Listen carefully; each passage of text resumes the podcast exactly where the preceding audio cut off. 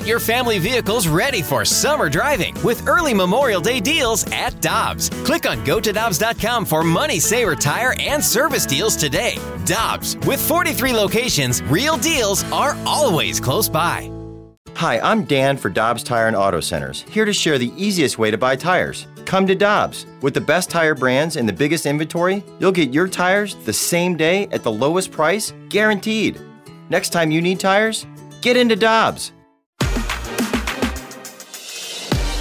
Always happy to catch up with one of my favorite players watching uh, for the Kansas City Royals. He is Jeremy Guthrie. He was a pitcher for them, Alex, when they went to back to back World Series. It went pretty well for the Royals back in the mid 2010s. He's joining us now via the Brown and Crouppen Celebrity Line. Jeremy, it's great to hear from you, man. Thanks so much for joining us from Hawaii. We, we appreciate you taking some time with us. I don't even know if I would have man? answered the phone in Hawaii. Hey, it's a pleasure to be on with you guys. It's uh, just started pouring down rain out here, so I'm trying to get out of the rain. Don't want to get flooded out. That's not what we would expect calling from Hawaii. right. um, Jeremy, we wanted to lean on your expertise today because we're trying to understand uh, what's going on with these back and forths between the players and the owners right now in these CBA negotiations. Uh, you've been a part of these. You were a player rep back in 2012. Uh, can you bring us into that room for a second? What was your experience like negotiating back and forth with the owners when you were in that role? Well, generally, it's just like kind of understand the way it was for us is we would have a, a group of players, generally anywhere between maybe six and twelve, along with uh, the majority of the staff of the Players Association, and we would sit across um, and negotiate with Rob, and uh, you know who Rob was the lead negotiator at the time. It's now Dan Halem, who was also present. Uh, we never had, um, you know, I, I was never around to, to negotiate with Bud Selig and then there would be, on occasion, there would be an owner, but not commonly. It was usually just the lawyers from from the uh, from the league, and you would sit there and you would talk about issues and challenges, and they would share kind of their perspective. We would share ours, and then you'd go back um, and formulate an, a an offer that would be sent over, and that would kind of trigger um, you know further conversations or responses. Generally, it was it was cordial. You could see there was a lot of posturing and kind of you know, preparation for what the offer was going to be, one side or the other. Uh, there were times where it would get contentious, and it was usually by a couple of comments, or someone would say something to try to incite or try to put their foot down. I, I, the whole idea that you know a side will like stomp their foot or mark you know mark their territory and walk off. That's real.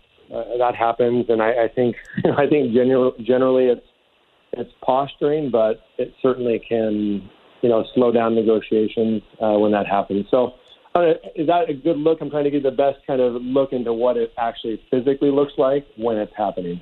Yeah, no, I think that's spot on with it, Jeremy. We appreciate it. The part that gets me, you know, you, you use that that kind of description of you know stomping the foot in certain circumstance like that. And it sounds like the cbt is the massive issue that the owners are stomping their feet on. Can you try and explain this a little bit more? Because bk and i have just been so confused as to why the owners are so hesitant with the cbt well the cbt is as close to a salary cap that the league has been able to come up with.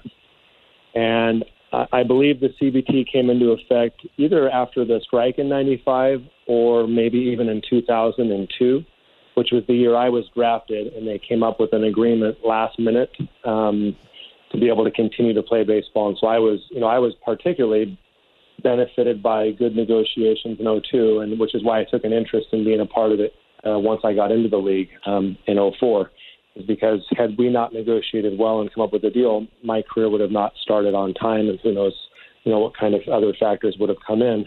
Um, but the CBT, the league is very wise, right? They have very, very great lawyers. The the union has great lawyers as well, but they found a way to essentially institute a a salary cap, and that's evidenced by the fact that there's a CBT with penalties both for the first, second, and third offenses, and it, it progressively gets much, much worse.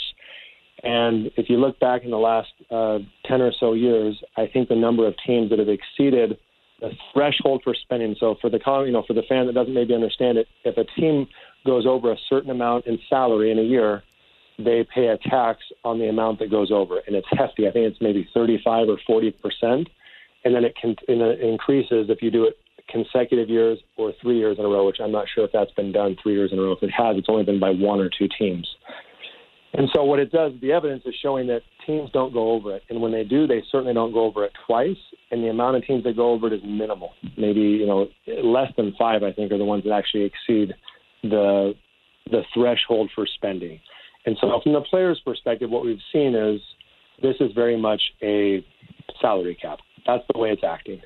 And so the owners have gotten what they've always wanted, what the, what the fighting was for. The majority, you know, of the 70s or 80s was for a salary cap and they've accomplished more or less what they want, and so that's why they're so firm in keeping it. And players obviously have recognized that this has not worked out the way that they anticipated, and so they're willing to to fight for for freedom of you know negotiation and just free market. And so that's where there's a big big rift and um, and challenge between the two sides.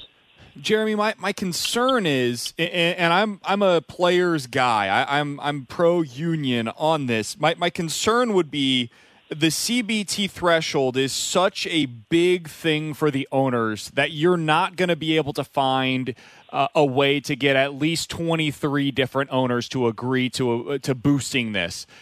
Is there a way in your mind that instead of boosting that CBT, maybe you keep that where the owners are at currently? Do you think there's a way to backdoor some sort of a floor into these negotiations? I know that essentially becomes a cap, and I get that, and that is something that players have been against for for decades now, as you mentioned. But right now, one of the biggest issues for the players is you've got these teams that are spending nothing. They, they've actually gone down in their spending over the last six years. Is there a way that that could be implemented into the CBA that would make sense for the players in your mind? Yeah, I'm certain there is. Of course, that could be a, a benefit to the game. And when you look at it from the players' perspective, genuinely, they, they I do feel players want the best for the game. They want the, that's why you hear the narrative all of competition and spending because the result is when you don't spend, you don't win. Essentially, right? That's what we've seen, um, and that's there's great some great organizations that have found a formula to do it well. So that's not to say the Tampa's and the Oaklands and and many others, but gen- generally when you don't spend and you start tanking, there's become it seems like the incentive to lose and spend less has increased. So a floor would help that. But at the end of the day, long term, I think the argument that you continue to see is the game itself, the revenue produced in the game has increased many, many more times than the compensation for players.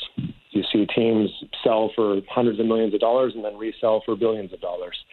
And there's been evidence, very clear evidence, that salaries have not gone anywhere near that. In fact, salaries have actually depressed, other than the big guys. The big guys, you're seeing bigger per year salaries out there breaking records. But of course, it's one, two, maybe even three guys. And so it would it would help with the competition side. It would not help long term though with what the players ultimately are fighting for, which is free market and being compensated for their talents on the field in the short window that they have to earn money. Um, I think that's something really important to, to consider as well as you look at the perspective. Right now, what are what are the players sacrificing, what are the teams sacrificing, and ultimately what are the fans sacrificing, which would be the first question. And we know the fans are losing everything. They have nothing to gain whatsoever in these negotiations, not a single thing. Their love for the game decreases, their appreciation for it uh, decreases. We're, we're going to lose fans because of this. Um, there's no winners on the fan side. The players' side, they're ultimately fighting for a cause, and so their hope is that they'll eventually get some of that and earn some of those things they're fighting for to help today, but also to help future generations. The unique thing is, if 60% of the league makes league minimum, you know, five hundred and six hundred thousand dollars is a good chunk of money. But to earn that for five or six years before you get kicked out of the league, it really doesn't make a difference in your life. You're going to have to go out and work the rest of your life. And so players right now are giving up all their salaries. You know, some guys, there's a fraction at the top that, of course, are making multi millions and already made hundreds of millions of dollars. And to them, it's maybe not as much of a financial sacrifice long term. But other players, that's their whole incentive, that's their whole money. And so when you think about the teams, they talk about how they don't make money in baseball, which, you know, that's another topic. In reality, you look at it and say, well, who's suffering the most of this? Who actually has the greatest leverage? And it's clear to see who has the leverage. Most owners have other businesses. Their livelihood is not baseball. They do it because they, they love the game or they have an interest in owning a professional team. But there's some big losers the fans at the top of the list, the players, and the organization. So I think the answer to your question is long term, it could help to have a floor, but it doesn't resolve the ultimate issue that will continue to persist and cause problems if it's not addressed. Jeremy, the final one from me, and with the knowledge of the CBA negotiations from what you've been through in the past, and then from what you've seen, either going back and forth with these currently, what do you think it's going to take to get out of this until we see baseball again? I don't know. I'm I'm so far removed from it at this point, six years, and um, and there hasn't been a lot of you know publicity about at least on ESPN networks. Uh, I haven't seen a bunch on that, which is telling in of itself, right? That there's not a lot of coverage there for it. Um, I, I don't know what it's going to take. I, I know I, my belief, being deep down inside, is that the owners have all the leverage. They're, you know, if, if what they say is true about they don't make money in baseball, or, or by playing baseball and playing salaries, in essence, they're probably doing better off financially, financially, not having games. I mean, I think that's a realistic question to consider. Like, if if they say they lose and then they don't play and they're not paying anybody, are they actually doing better? It's possible. Um, I think obviously long term, the value of the team, the value of the game, which is way more important than the value of a dollar, is impacted. But I think that's a really tough battle to fight. Um, owners and clubs go on with all their day-to-day business stuff outside of the game, which is obviously to own a team, you have to have millions and hundreds of millions or billions of dollars, and that's coming from somewhere. Um, the players don't have any revenue coming in, and so they'll be they'll be squeezed and they'll be pressured, and there'll be a lot of family pressure, I think, and personal pressure as well as the fans, because I know, I know deep down inside, as bad as it looks from the outside, players and the teams do have an interest in the fans, and it just doesn't look like that in these circumstances. It looks as bad as anything can look to the fan, and they we just they just want to get back to where it's a game and they love the game.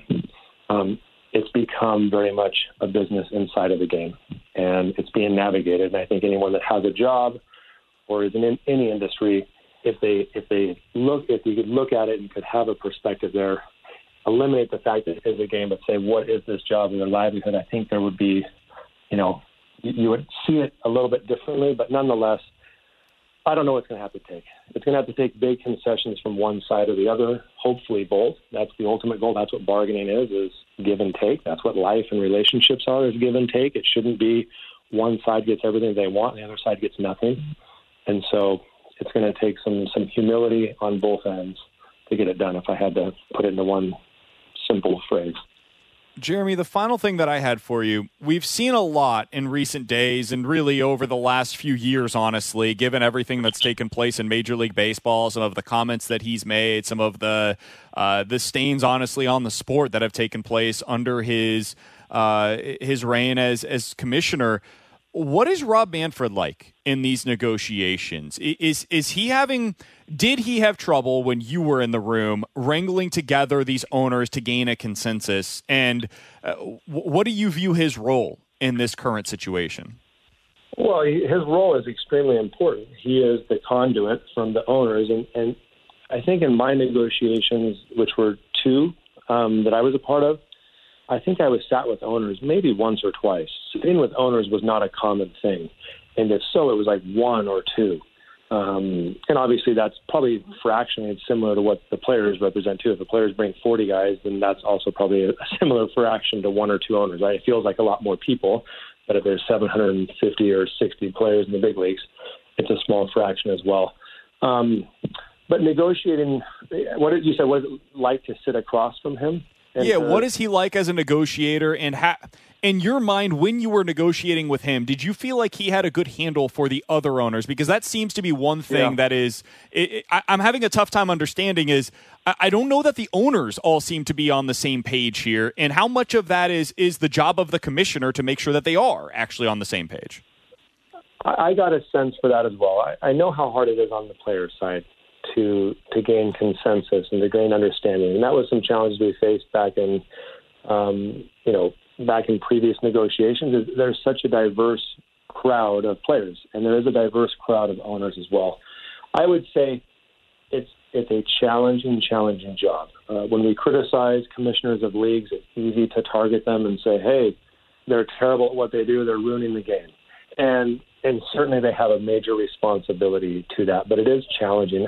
I got the sense overall that it was a tough task for him, and at times it was looked like he had it under control, and other times it looked more challenging. And I think that could be said the same way for Don Fehr on our side, uh, the late Michael Weiner, and Tony. I think sometimes it looks like it's clear and there's a good driving force, there's momentum and consensus, and other times it doesn't. So I don't think I don't think it's a knock on Rob.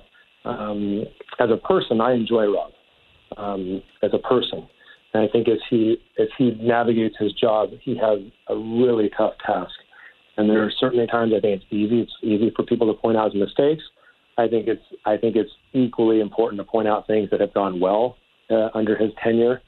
But uh, yes, there are times where it's uncertain and you're you're not quite sure the whole story is clear and and communicated well enough to all sides. And that's that's just the nature of it, right? Unless you get all 30 owners in the in the room together, it's going to be challenging to have that conversation. And you know, successful individuals, you know, in any field, have their way of doing things. They have their opinions. So imagine trying to get 30 of the most powerful business people you can find in in this country, and then getting them all to agree on one thing. It's not easy, and I think that's clearly what's happened in this industry and in other industries as well. Hey, Jeremy, we sincerely appreciate you taking so much of your time today to be able to join us here on BK and Ferrario. We wish you all the best, and uh, hopefully next time we're able to talk with you, or we're talking about real baseball on the field, and we can break down some of the players that you enjoy watching nowadays. Hey, I appreciate it. I, I am by no means uh, the guy or the expert in any of this, and um, you know, I, I'm a fan now, just like the majority of, of those who are in the game of baseball. Most people are fans and I find myself in that same bucket um, with maybe just a better understanding of both the owners and the players' side. So hopefully something today made some kind of sense, but if not, then uh, just say, you know what, that's just a former washed-up player that has no idea what he's talking about. It wouldn't hurt my feelings. it's probably sure. true. no, you, you helped us gain a be- you helped us gain a better understanding of this all, man. Thanks so much for the time today. Thank you. Have a good one.